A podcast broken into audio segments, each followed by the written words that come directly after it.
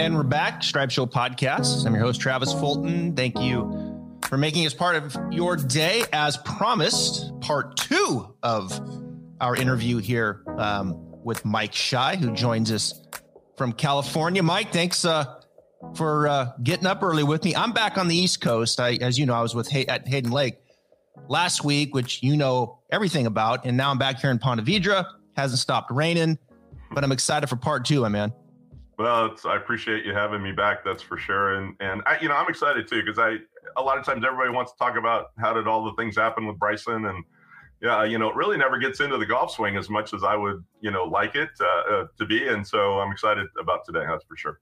Yeah, I am too. You know, taking a look at golf swings, breaking it down with the coach, um, I think is is always very interesting, not only for myself but for the viewers as well. The coach speak is something that I think, you know, viewers out there don't get to see a lot. You know, they'll see breakdowns, but actually just kind of hamming and egg it and talking about the evolution of one swing, I think is always uh, really interesting. And, you know, you go back to, to part one, we talked about what it's like on the inner circle, coaching Bryson DeChambeau as you had, have for many, many years. Um, you were his coach back uh, when he was very young to winning national championships at SMU, to um, the U.S. Amateur, to wins on the PGA Tour. Uh, no one's been in that inner circle longer than than you have, and you've also seen this really kind of evolution and change of Bryson swing. I've been watching it. We've got some swings that we're going to go through here, Sure. and I think our viewers um, will see it as well. But just kind of putting a bow on part one in coaching Bryson and coaching a tour player just reminds me, Mike, of why I never wanted to go out there and be a coach to PGA Tour players because you guys work hard and it's it's it can be difficult, right? Yeah, no doubt. It's a shock to the system. Um, that's for sure. I was totally unprepared. I know. excuse me. I think Bryson was. We all were. I mean, it was all new, and especially what Bryson did. Um, it wasn't just your normal, you know, guy coming from the web or or the Korn Ferry, whatever, you know, and working his way up and you know being kind of, uh, you know, not seen or whatever out there to you know a superstar status like that. And, Yeah. and you know from you know making tons of money to what requirements are. You know, not only that. I mean, you know, when a guy just comes on tour, you don't have quite the requirements like Bryson had. Just tons and tons of things that he had to do, interviews that he had to do, Mhm.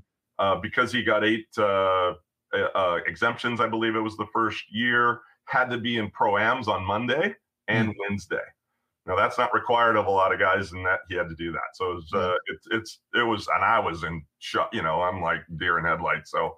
Um, you know, I think we handled it the best we possibly could, and and uh, obviously he's uh, been somewhat successful. So Yeah, there's a lot of layers to you guys. I, I respect what you guys do. Um, uh, I just didn't really feel like I was completely wired for it. Um, had other interests, other skill sets that I wanted to pursue. But I tell people all the time, like, look, I know most all these coaches out there. These guys work their tails off, man. I mean, they are up in the morning. They are there late. Texts, phone calls. It really never ends. The ups and downs.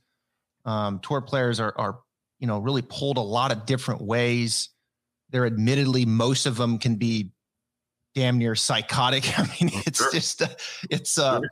it's a tough one. It, it- it really is. But I have a lot of respect for it. And I think it's interesting to talk about it as we did in part one. If you hadn't listened to that yet, you need to go to take a look at part one last Tuesday uh, with Mike Schy talking about the inner circle of working with Bryson DeChambeau. Now, this episode, part two, is going to be more technique based, the evolution of Bryson's swing. Again, no one has been in the inner circle longer than you have and has seen this transpire. And as we start putting these swings up, you will see the differences um, in Bryson's swing. And I want to start, Mike, with 2017. And I know you go back even before that.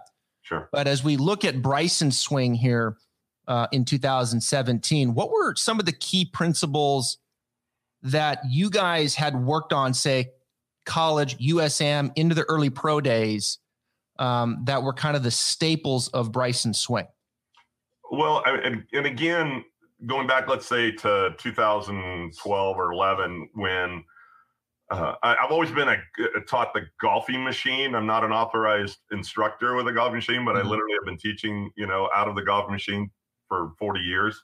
Um, and so when I gave him the golfing machine, the book, I, I knew for him it was really important to start defining the motion, you know, not just, you know, haphazard, look at video, try to have our own kind of lingo. We needed a specific lingo. And so the the golf machine was really key to that. So giving him that, letting him read that, um, you know, he's he's a voracious, you know, reader um, and studier, uh, you know, especially things that he's passionate about, physics being one. Now the you know then the golf swing, mm-hmm. you know, the golfing machine just it resonated with him extremely well. So that being said, it's like okay, well the golf machine's quite simple in my mind. That we pick, let's say, 24 components. There's 144 variations to those components. You know, and in the back of the book, it actually gives you two models: a swinging version and a hitting version, and Bryson noticed uh, when he was going through, and you know, he would actually uh, there was a blank slate, and he started writing everything down. Um, and one of the big things that he saw, um, well, and, and, let me go back just from his, uh, let's say his golf clubs and lie angle. When when we, let's say at age 14, 15, his lie angle on his clubs were like five degrees flat. Now think about mm-hmm. that for a second. Wow. So let's say a seven iron was 50, let's say 58 degrees, right? Maybe even less than that at the time. And then he went to a seven iron, let's say, let's say today it's 67, right? That's 10 degrees difference, quite a bit. And it's been as much as 60 or as uh, much as 72. So, um, but what what Bryson did when he when he looked again, Bryson doesn't necessarily want to complicate things; he wants to simplify things. And so um, he saw something that said zero shift, and so when we, you know, he looked at my swing, I always liked my golf swing, and he goes, "Well, you're a triple shifter," you know. And I said, "Well, obviously you don't want to be that." So, but uh, I, again, he said, "You know, I, I really, uh, uh, we've always thought of impact and address should mirror one another. I've always kind of thought, why does there have to be? And I understand why there is a deviation from address, you know, to um, impact. You know, seeing the the hands higher versus lower." Um, you know, how the secondary um, lever system works. Um, but I always felt like, man, common sense would be, how about we just return it where we started? And and so I would always um, talk about that with with Bryson. And then when he saw zero shift, and that Homer Kelley actually wrote it into the model uh, that he would prefer, um, it was like Bryson just lights went off. And so hands went immediately higher. Um, we talked about are we, you know, we had there's different terms for that, you know, zero shift. It's not one plane, by the way. Um, although in the end it it it was that. Um, but when he saw that term zero shift, that he didn't have to deviate uh, multiple planes, let's say, um, it was like, man, this would be so much easier. And and he started kind of thinking about that. Obviously, the one length clubs came into an existence right about that time as well we realized that uh, doing what we were trying to do with a variable set of clubs was going to be very difficult. So the one length again was like, okay, this is a must for what I'm trying to do. And uh, again, super easy question to ask, very difficult question to answer. I mean, I grew up when you know I saw Tommy Armour, you know, the company be obliterated when they tried to do one length golf clubs, right? Mm-hmm and so uh, anyway, that and that was a you know another journey that we you know you can find lots of information about that. Um, however, uh, from the golf swing perspective, you know Bryson loved practice. I mean, hitting thousands of balls without changing a golf club. You know, and so uh, I will say a funny conversation happened. This was right before we went to uh, the one length golf clubs, and he goes, "Do you th- do you think my posture and swing changes from club to club?" You know, and I went, you know, overall, I would say we would hope it wouldn't, but it, you know, probably does. I probably fought him on the other side that there's not a lot of change. Just, you know, your hands are going to maybe be a little different and so on. So he was pissed. He literally went, I'm going to go video every one of my golf swings. I'm going to show you I have 13 different golf swings. right. And so he did, went and videoed every one of them, you know, came back and he made me look at every one of them and with all the nuances of the difference between the wedge and the nine iron, the wet, you know, nine iron and and the five iron and the driver and so on. He said, This is too hard. Right.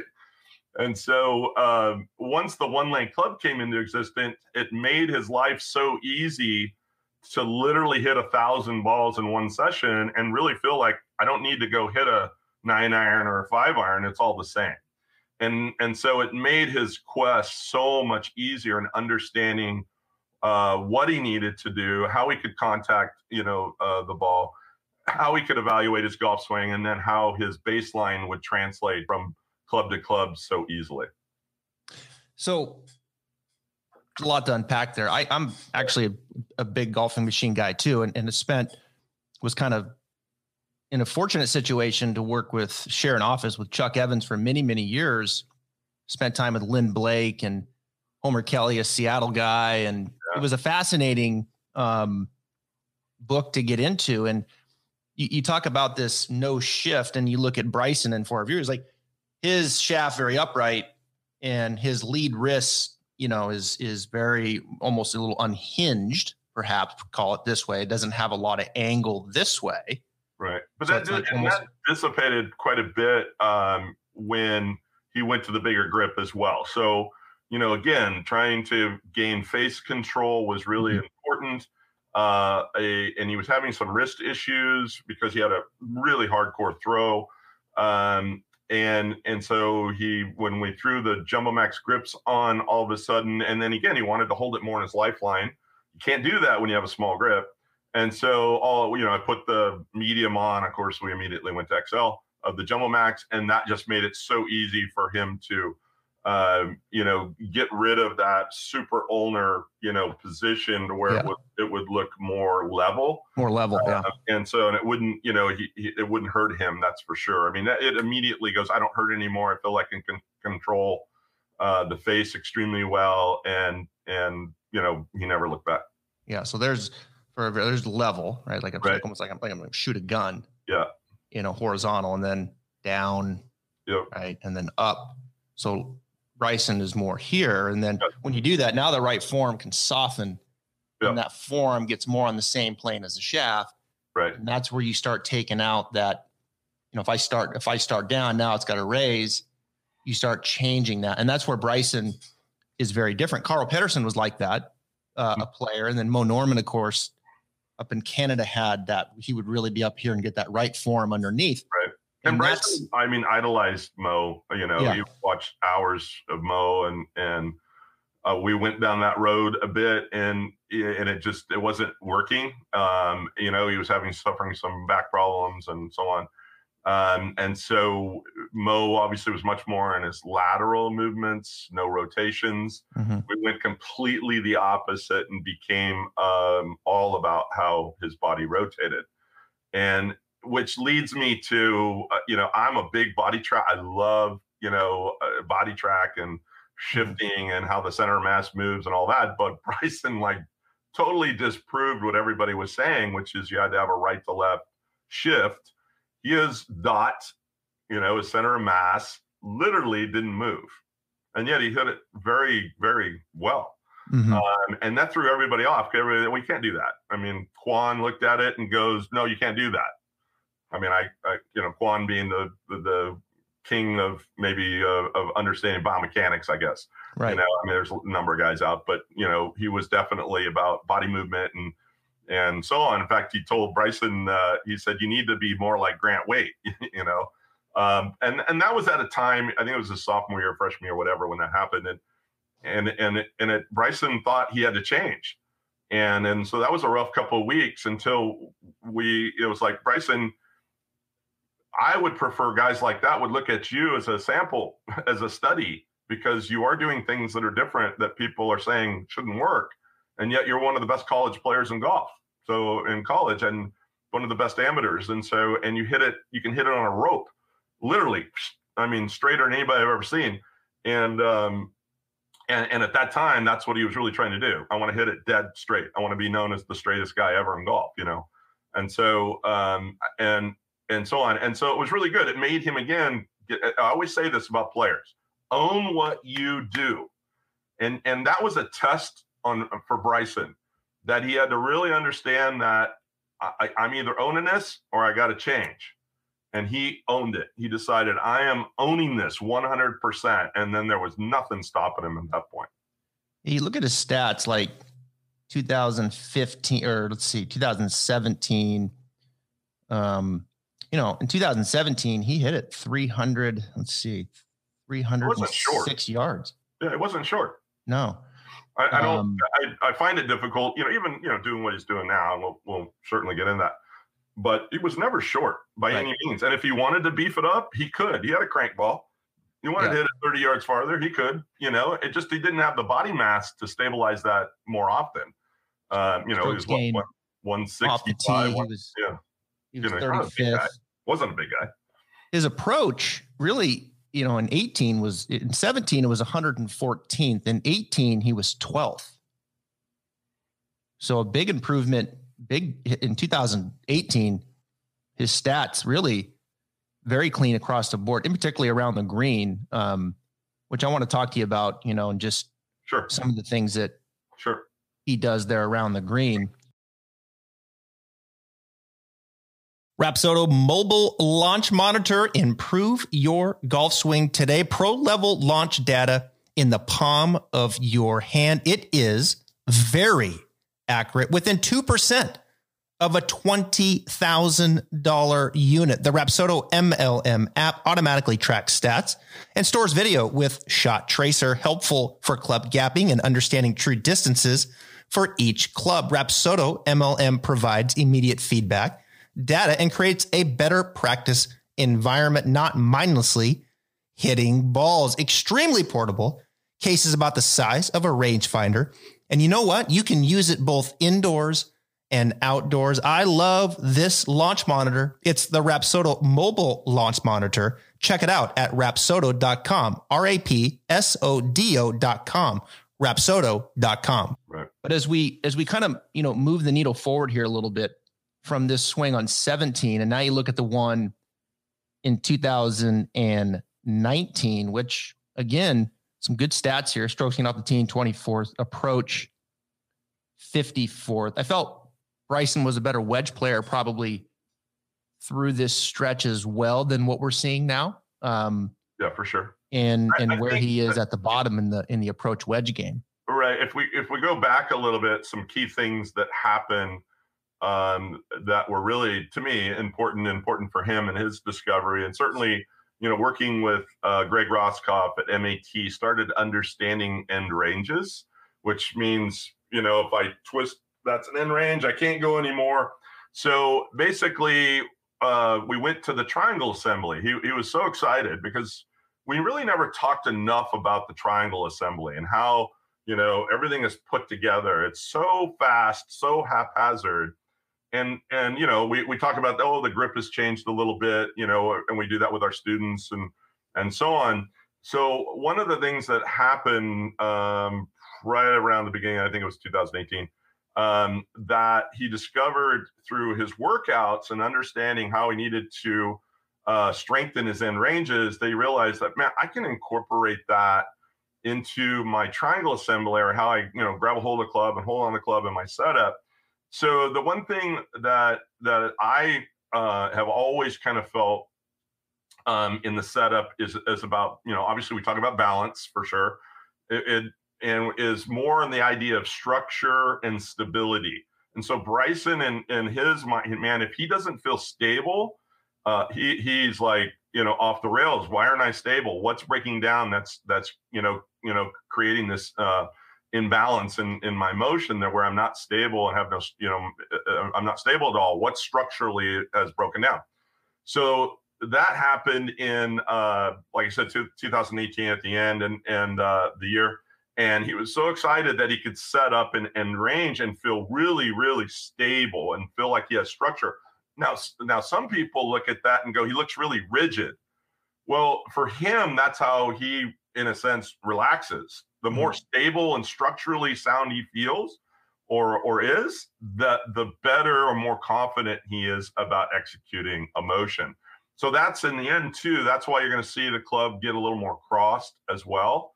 Um, there were some, uh, you know, and this is in 19 now. We're starting to see the club. Yeah. Yes. As we put the swing up, like 2019, right. we're starting to see the club get a little bit more vertical and kind of point a little more to the right here. Right, right. He would literally go, "Hey, I want my hand to be here." You know, I mean, he would go like this. I go, well, "How are you going to hit the ball from there?" right? You know, and I get it. It was a feel.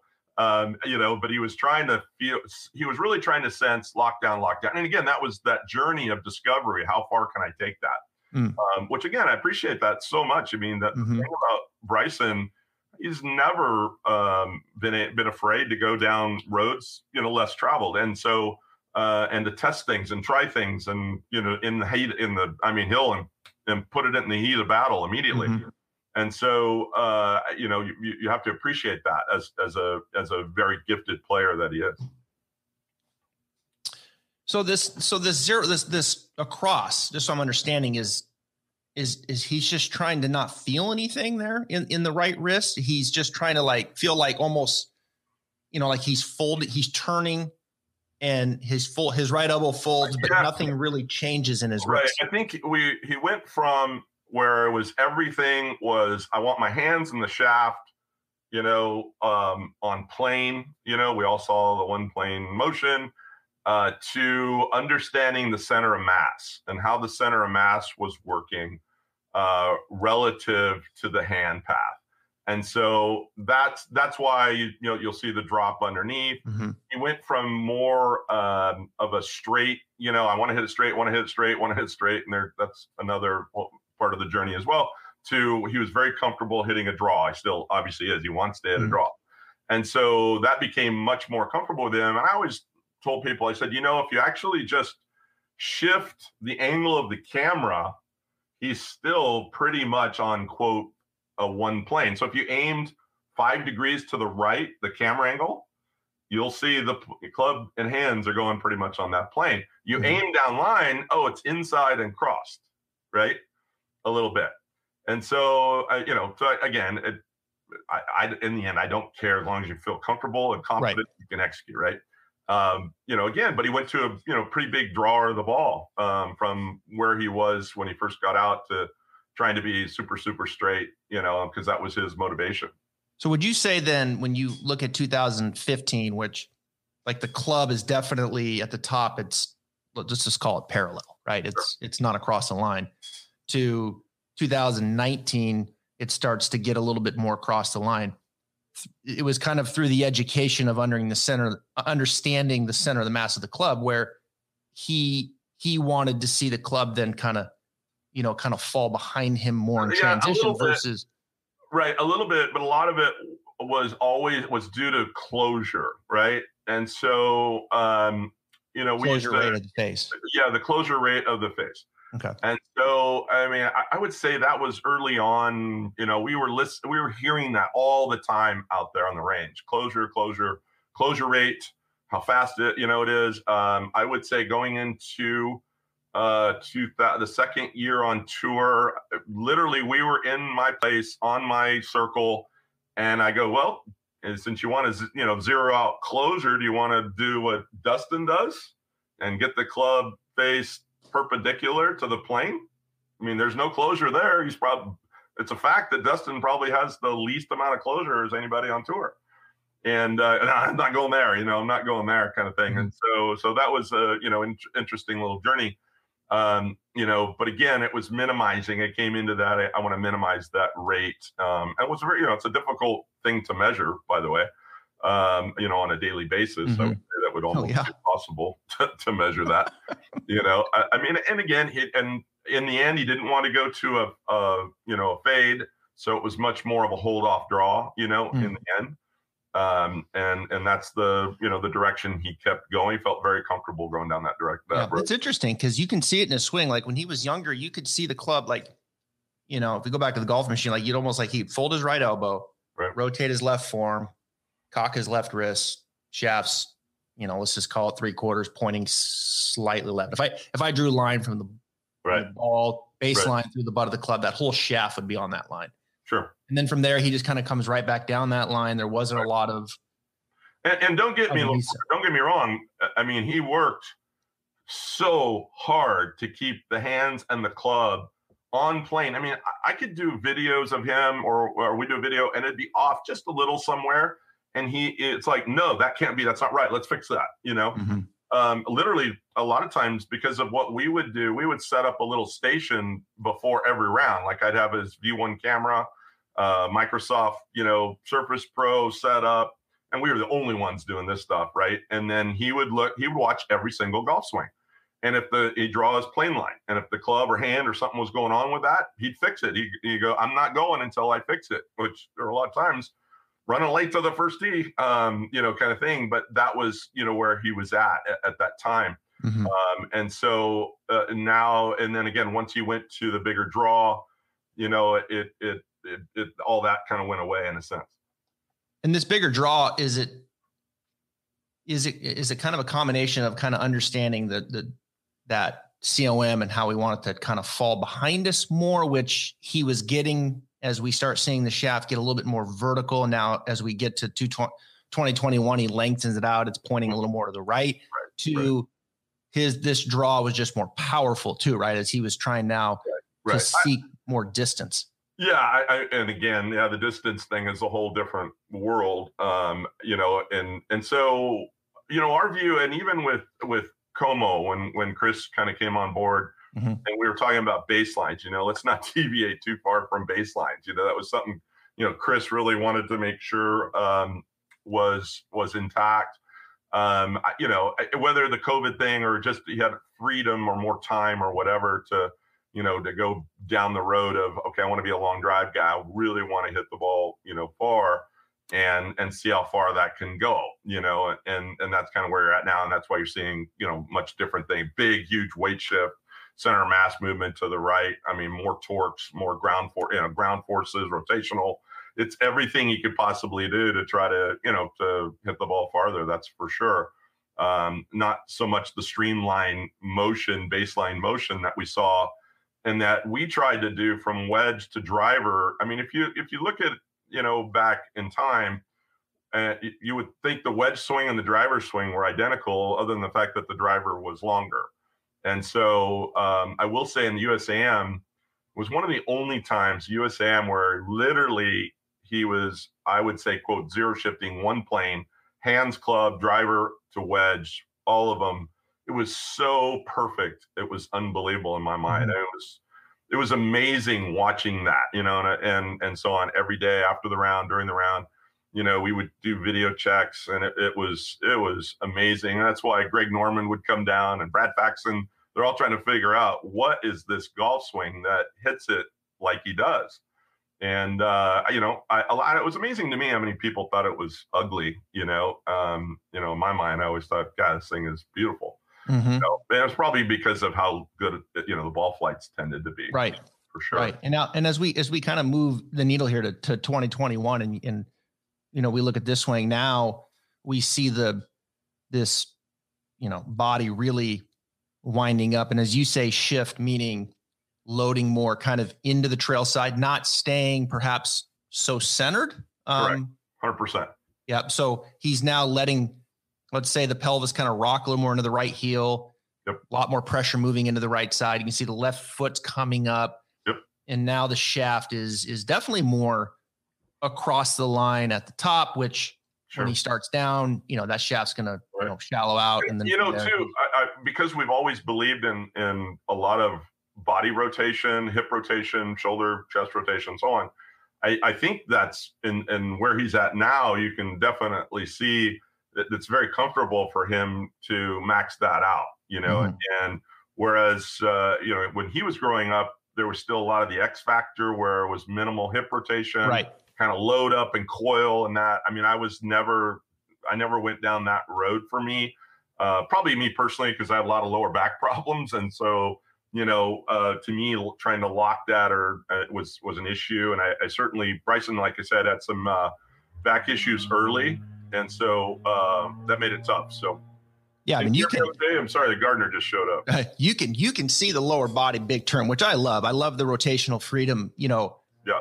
aspect of it. Does the club, as it's now taken this journey from being, you know, kind of more there over there now to being more over there, has, you know, that how that club responding coming down, um, has that been a little problematic for him? Do you think perhaps in the iron game? We know the distance sure. has what's ha- what's transpired there. Although I think he has slowed down a little bit, but we know that you know the distance has been right. incredible transformation of what he did to his body. Correct. You can certainly see it in the swing as we're talking about.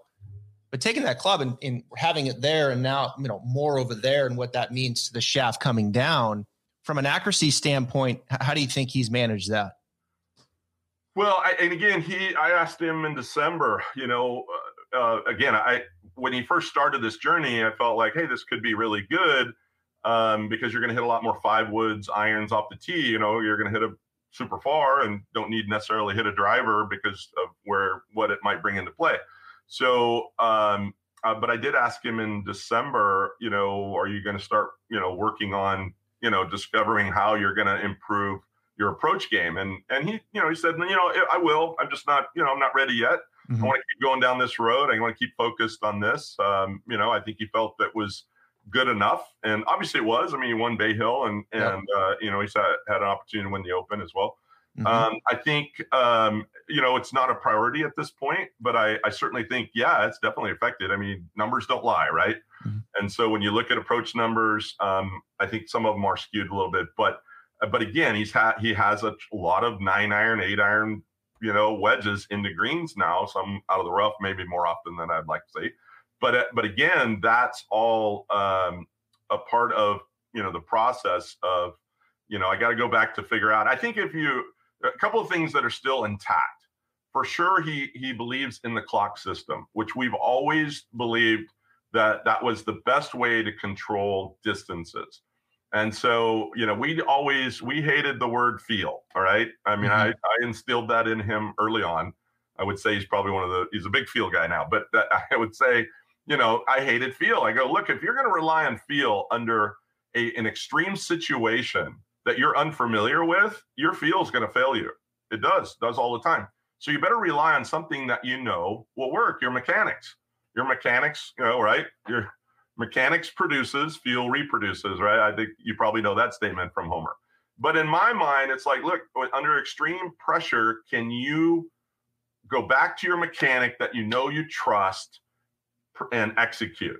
And that's how, when I caddy for him, that's how we did it. So the clock system, which means, you know, the, the simple nine o'clock, you know, mm-hmm. okay, let's take the club back nine o'clock with, with, with no wrist cock or, or radial deviation you know, make sure your acceleration is the same um, and not deviating, and and whether it was eight o'clock, nine o'clock, or ten o'clock, and then he would write those numbers down. He still does that, you know. Um, to in my view, enough? No, but again, he still relies on that. You know, um, you know, you'll if you ever watched when Tim was out there, you'll hear it. Nine, it's a it's a nine forty five swing, 9 iron. Mm-hmm. You know, and you'll hear that and he's um, he's amazingly good at that. The only thing I see at this point is that because his uh, the acceleration rates have changed so mm-hmm. dramatically that that's why and, and again he's changed the loft there's some equipment issues there but the the fact that those accelerations rates are not the same as they were let's say 3 years ago you know until that's really understood then um, you're going to see that sporadic you know approach game yeah it's funny like it you know overall the approach game is uh isn't too bad. You know, when you look at strokes gained approach 2021, he's 59th.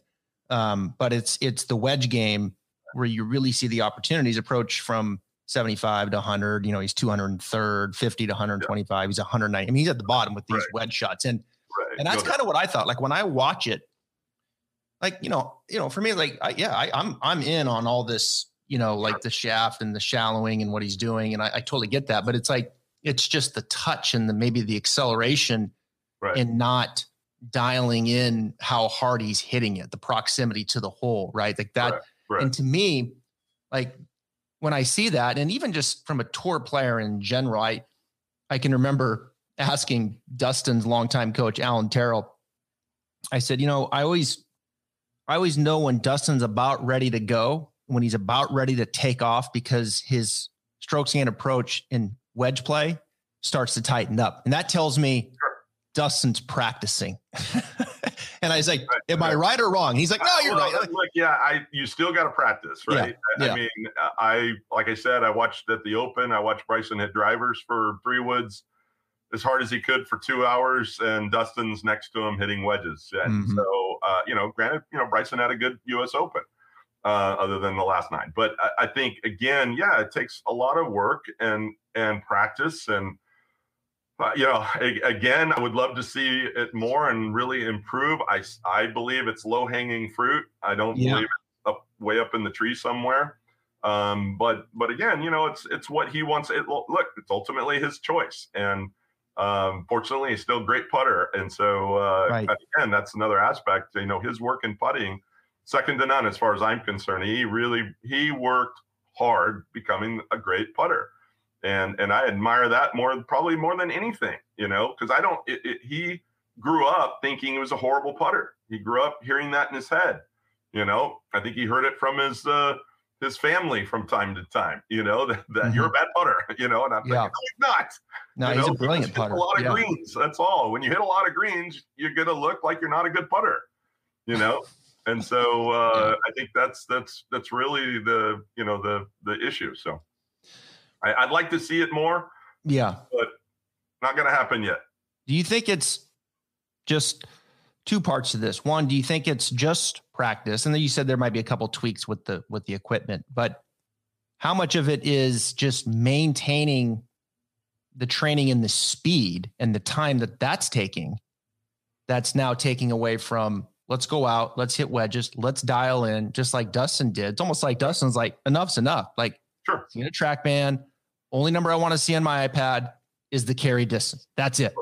Right. And here it comes. Here's 80, here's 100, here's 120, here's 140, here's what I do when I fill in the gaps, and over and over and over. And then you go out there and you start quantifying it, and all of a sudden you're like, huh, this game can get pretty damn easy for guys like Bryson and Dustin who hit it 325 off the tee, wedge in their hand. I mean, it's just, it's God, it's like frustrating. I watch him on, on, on US Open. I'm like, man, like 90 yards and he barely hit the green. Like, what's happening well, here? I mean, man, it's, it's, you have to go like this. And, yeah. and it's, you know, again, I, I, it's surprising or not surprising, uh, you know, it—you know, one of the best players in the world and you see an easy shot and you're going, how did that happen? You know, and, and it happens obviously, but it, it's mm-hmm. like, okay, it happened again. And so, and, and again, it's how much you work at it, how much you practice it, all the nuances that go with that. I still believe that um, you know those shots are the hardest shots in golf because of the requirements that are, are involved um, and it takes a lot of practice in different ways how to read you know there's a there's a video going on with uh, phil mickelson talking about his stock 120 shot uh, with David Feherty and talking about all that okay well that's fine but what if i'm on zoysia and what if i'm into the grain what if i'm down grain and how much you know he goes through it it's a great video clip about all that's involved in any iron shot but especially in wet shots that, uh, that you know that truly matter. Like I said, Bryson's the clock system is so cool. He used to do it, by the way. He would have it at he would start at seven, 7.15, 7.30, 7.45, 8, all the way up to 11, believe it or not, with every golf club, wow. foreign all the way through lob, right? And he would have a Rolodex on his bag. How cool is that? He'd look at a shot and he goes, I think that's my six iron 930 shot you go through it and go, yep, that's it. You see? Mm-hmm. And it was so cool to do that. And he would do that on every shot. And, you know, he did that his first two years on tour, you know, until Tim basically became his Rolodex.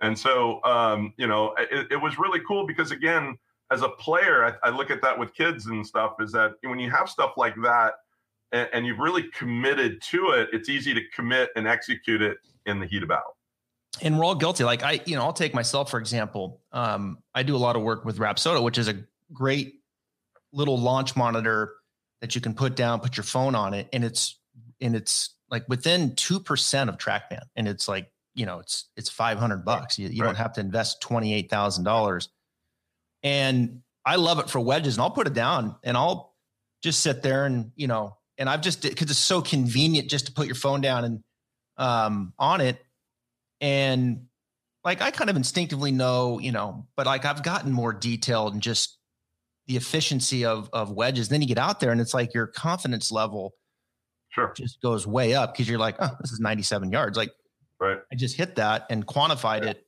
a hundred times. I think one of the things that people miss, uh, you know, acceleration rate, right? And mm-hmm. what that is, we we we certainly understand it a little bit more in putting. We can call it the TikTok drill, same, same, same, same.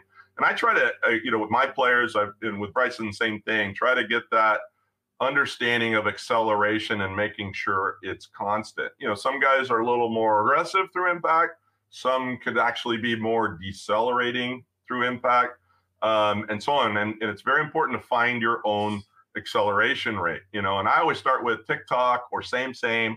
Try to get people to look, hit a little chip, same, same, and and try to understand that that's a baseline or base or starting point that you can do. Mm-hmm. That that you could either increase or de- decrease to find your own acceleration rate. And again, Bryson at this point, it's changed dramatically because of what he's trying to do on, on long driving and I'm sure he'll revisit that and get back to that, and and uh, and it'll it'll improve. I mean, I just have no doubt that that's yeah.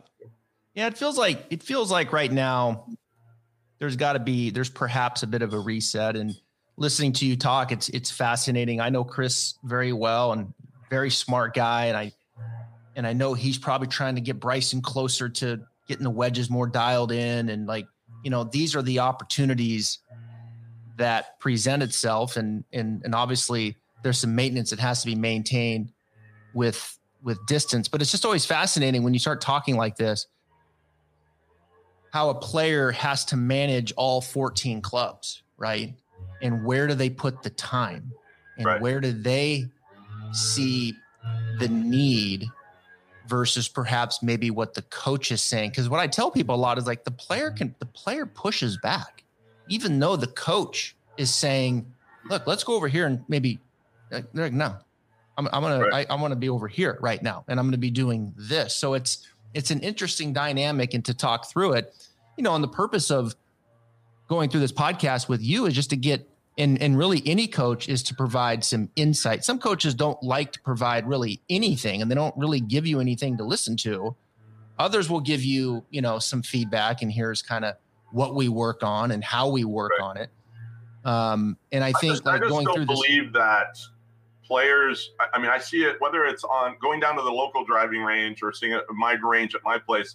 All I ever see is drivers and five yeah. irons and six irons all day long. Yeah. I, I mean, I had one of my instructors that works with me. He's trying to get the our students to work on their wedging more, and the guy looks at him and and students will go, "No, nah, I need to really work on my five iron more." it's like, yeah you know, I mean, I, again, I have a, we have a little sign in my tent says you can't fix stupid, you know, and I mean, I know it's offensive to people, but you know what? It, it frustrates me.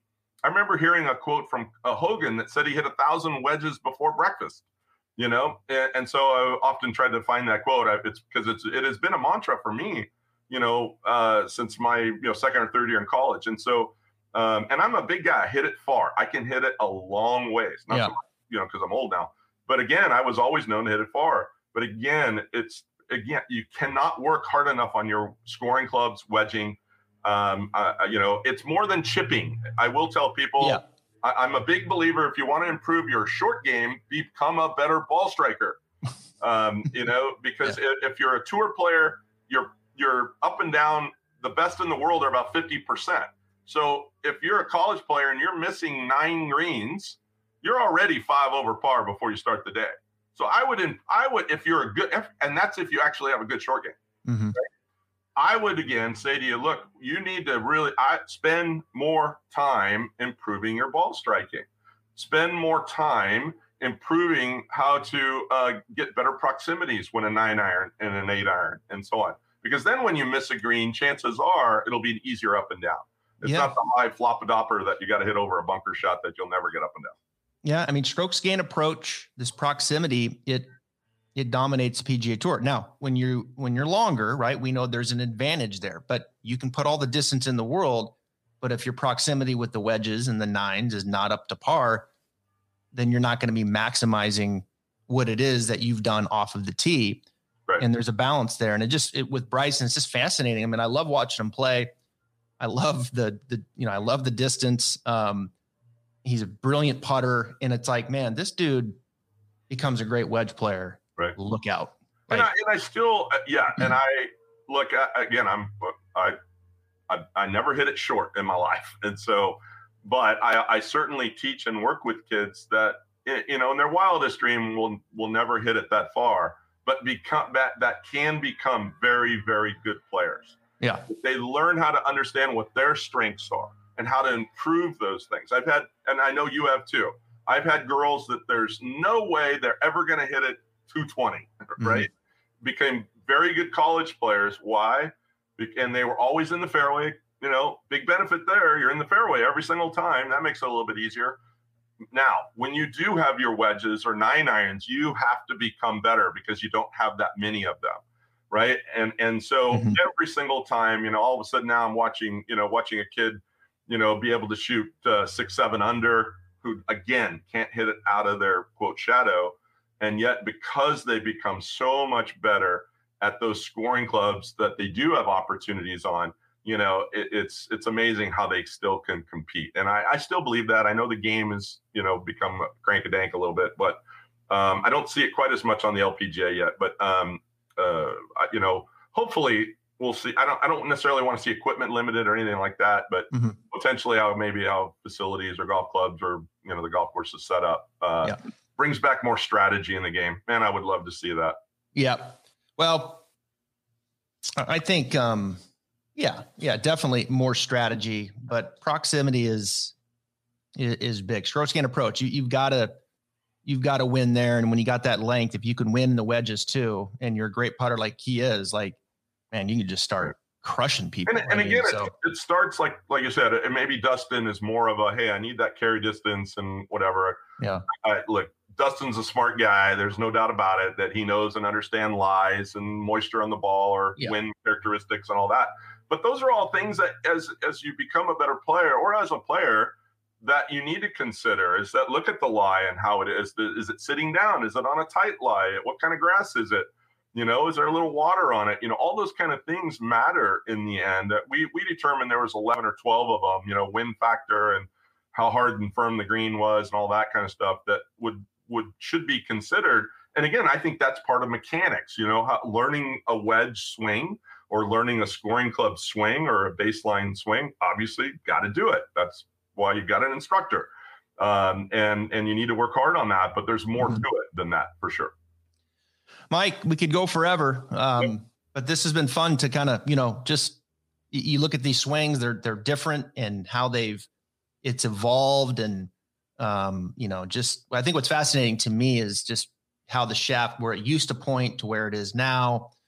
Closure rate, I think, is interesting you can certainly see the pivot much more aggressive and alive and how he's trying to hit it hard now, the change of knee flex. And I think really just the evolution of instruction of, you know, there is no resist. It's rotational freedom. And I think that's more freedom on on the back. But then the risk of, you know, okay, I get all this distance, my my rotational speeds change and what that means to proximity and the in you know, and what it used to be with wedge play, and then having to mm. overcome that. And then as a player, being able to balance your time management of, okay, where do I, you know, do I just, do I be obsessed with where I'm going distance wise because that's fun and sexy? Or do I spend more time in dialing in the wedges? There's just so much there to unpack. And I think that's the purpose of, you know, having these pods with the coach is you give them the insight of this is reality. And it's, you know, it's like, the purpose of all that is no shot at Bryson or anybody. It's just like it's insight to uh